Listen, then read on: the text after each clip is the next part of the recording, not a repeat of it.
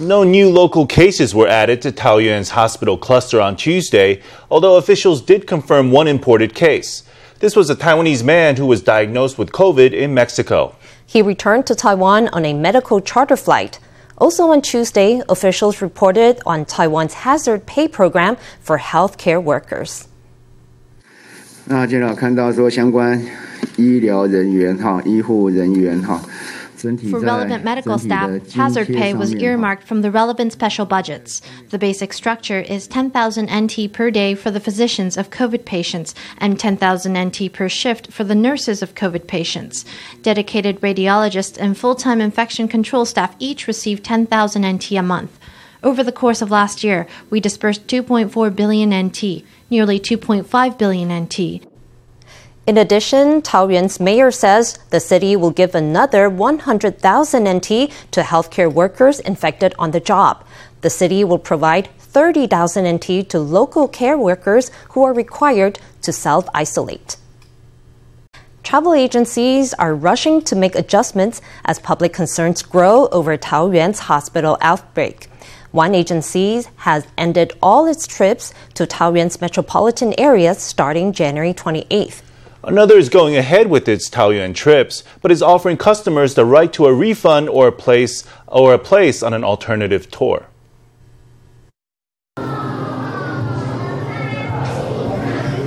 This Taoyuan aquarium draws large crowds on weekends as it's considered a must-see tourist attraction. But with the hospital cluster spreading, the thought of going to Taoyuan makes some tourists uneasy.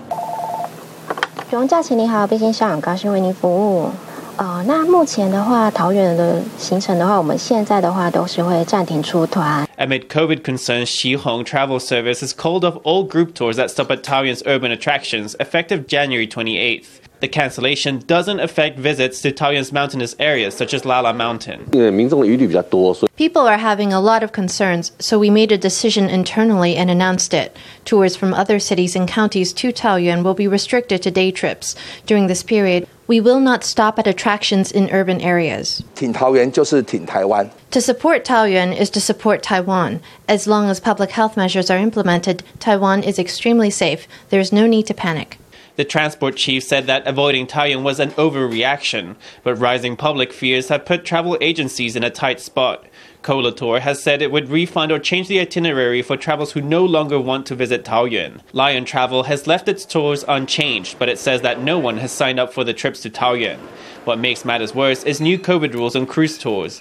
The Maritime Port Bureau says cruise ships can now only operate at two thirds capacity to minimize infection risk.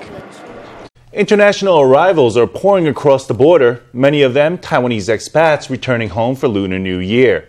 They're quickly filling up quarantine hotels in Taipei, New Taipei, and Taoyuan, where the average occupancy rate is now above 80%.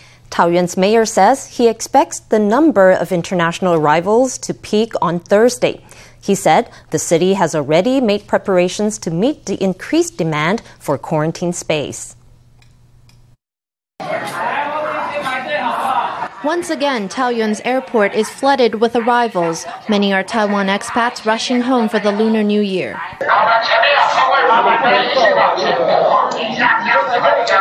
Throughout last week, the number of arrivals was steady at about a thousand a day. That figure spiked to 2,777 on Monday, and it's set to surpass 3,000 on Tuesday.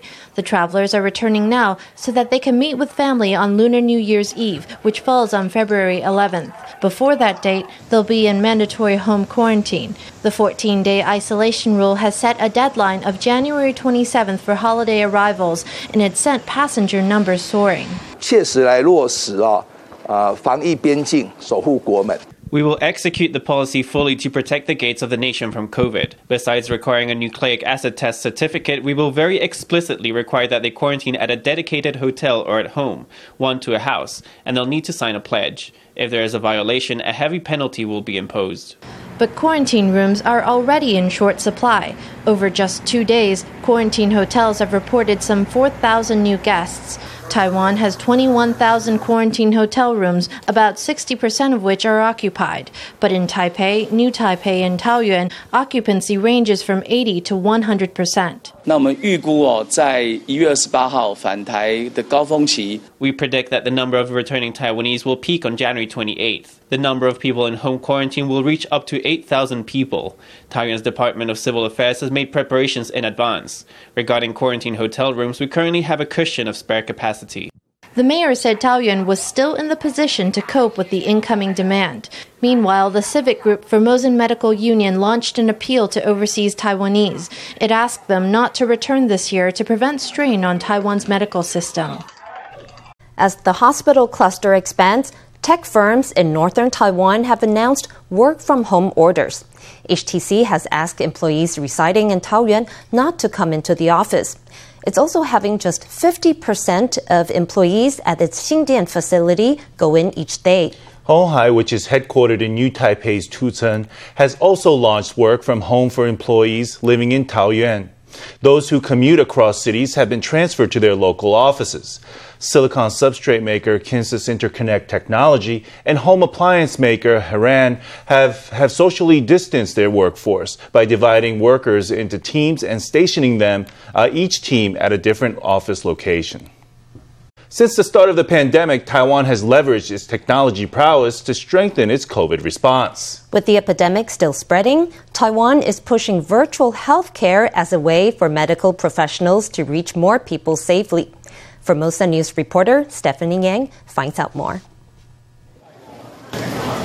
Taiwan is formally adding telemedicine to its healthcare system. This year, for the first time, telecare is included in the national health insurance system. 50 health centers in underserved communities can apply to take part in the first phase of the rollout. In this phase, patients in rural communities will be able to receive remote care from eye, skin, and ENT specialists. The program will be gradually expanded in the future. 透过这个呃远距医疗的发展。through the development of telemedicine, we can improve the efficiency of medical treatment, reduce contact, and improve the accessibility of medical care. In addition, the improvement of the quality and efficiency of care through the development of digital health smart medical care can also reduce the burden of manpower and unnecessary contact. This is a very important key to success in preventing the epidemic.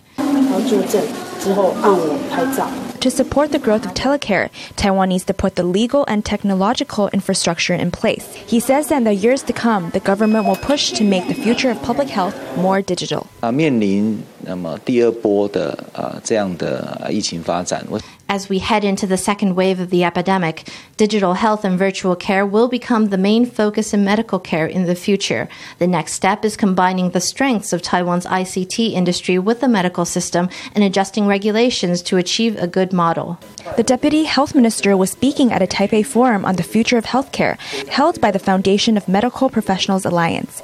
The forum brought together healthcare professionals who are pioneers in digital health and remote care. So, for example, the, the COVID 19, the chest x ray interpretations, and then we have the use. This is a deep neural network, DNN, and then the CAM together to differentiate the pneumonia and uh, the COVID 19 pneumonia difference. So, therefore, this is already up to their sensitivity up to 90% and apply not only in Taiwan and also in the some uh, country outside Taiwan. Last year, technology played an important role in Taiwan's medical response to COVID 19. With no end to the pandemic in sight, the use of smart healthcare will only continue to grow. For Formosa News, Stephanie Yang, Yan Wenqian in Taipei. Taiwan's birth rate continued its descent last year, hitting an all time low of seven births per 1,000 people. But one small county bucked the downtrend to post the highest birth rate in the nation. That county is Changhua, where the birth rate jumped to 9.53 births per 1,000. What's accounting for Changhua's baby boom? We hear from experts who break it down. Uh, I have two daughters and a son, and I'm a homeowner.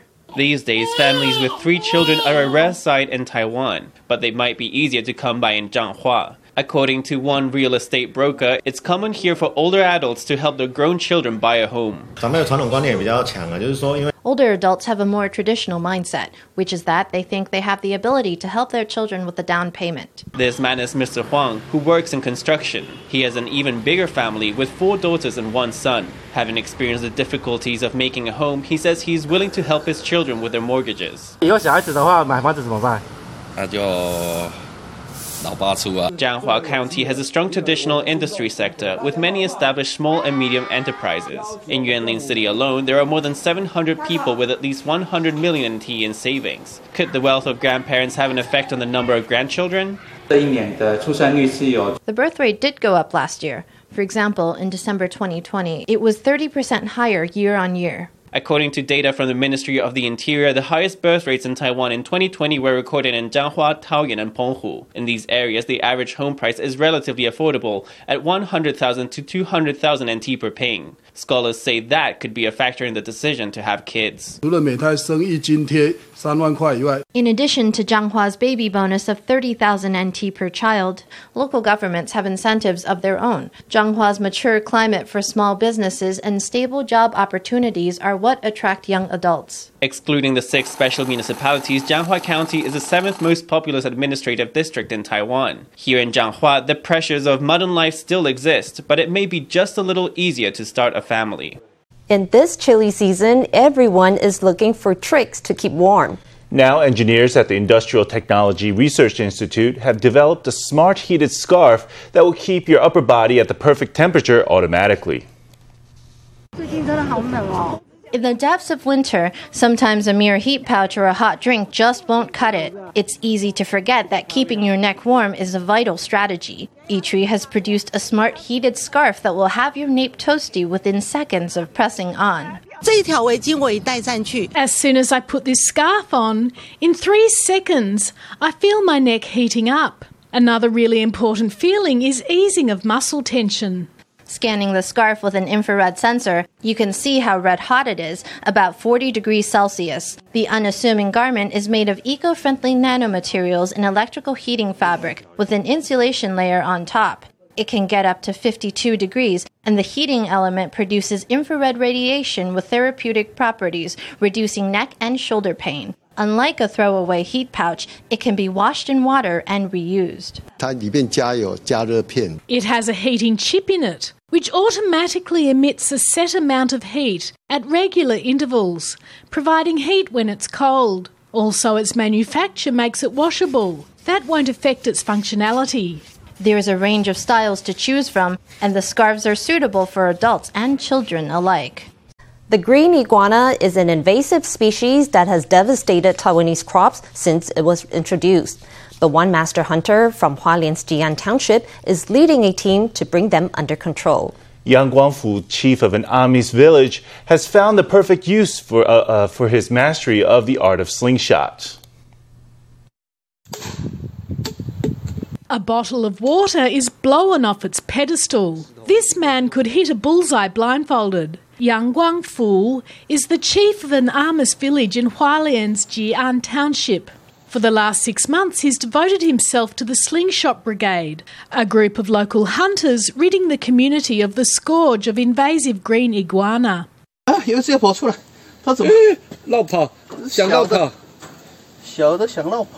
Green iguanas are agile and aggressive creatures who like to live near rivers. They're vigilant and flee at the slightest alarm. Young creeps up on them very gingerly before striking as soon as they're within range. He never misses. The iguanas are knocked out and later awaken, trussed up. You have to hit them on the head with a steel ball to knock them out. Generally, we capture them with a rope and a lasso and pull them in. For many indigenous Taiwanese, knocking some prey unconscious is a standard hunting technique. Animals killed outright might start to decay while they're carried back to the village, but not animals bound up. That makes the slingshot an invaluable weapon, and Young is the best slingshot master in his tribe, with certification from an international slingshot association. I was promoting the art of the slingshot, and somehow or other, I got into hunting iguanas. To have developed this out of our slingshot arts is really a very good, very healthy activity. Every year, we get two or three random individuals. There are no wild colonies, so for now, there are no schemes to reward their removal. Although the brigade do their work for free, they get the satisfaction of helping the community and honing the traditional skills passed down from their ancestors. Although Taiwan's history goes back many hundreds of years, only one preaching dynasty non indigenous route uh, through the mountains is still preserved. That's New Taipei's Caoling Historic Trail, a firm favorite among serious hikers and day trippers. If you're looking for a family friendly outdoor holiday this spring, be sure to consider this East Coast jam. Led by a hiking guide, we come to Caoling Historic Trail, the most historically significant mountain trail on the northeast coast. This is the only Preaching Dynasty trail preserved in Taiwan. Reaching just 616 meters at the peak, it's perfect for less practiced walkers. 之前只有走过象山，想要体验看看就是爬山的感觉，主要也可以去拍拍照。Following a series of stone steps, hikers pass between lush trees that cast a dappled light over the trail even in winter. The sense of nature and full foliage all around are one of the most relaxing parts of the trip. The trail is famous for its silvergrass, which is at its most beautiful in winter. You can still see plenty in January, a romantic foil to the verdant forest. 它设立这个虎字碑的部分哦，就是要镇住所所谓的风煞。When you reach the Tiger Inscription Rock, you know you're almost at the top. Here from Yako Observation Deck, you can gaze out at the azure sea rolling away to the horizon. Most people set out from Gongliao, climb the peak, and then carry on downhill toward Yilan. This hiking group leader with a bamboo basket on her back is working hard all the way, picking up rubbish. I'm helping clean the mountain, looking out for rubbish along the path or bits of paper which I can pick up. It is also providing environmental education, and we're promoting the trail. We want to have a cozy environment that more people can come and enjoy. It's good for young and old. Everyone can walk here because I think it's very relaxed. For example, at the start, there are those stone steps, but after you've got over that, it's all a very gentle path. The trail is 10 kilometers long, and compared to other historic trails, the path is very gentle and the peak not too hard to scale. If you're disappointed about missing out on overseas mountain trips this year, why not give New Taipei a try? A perfect family day trip in the making.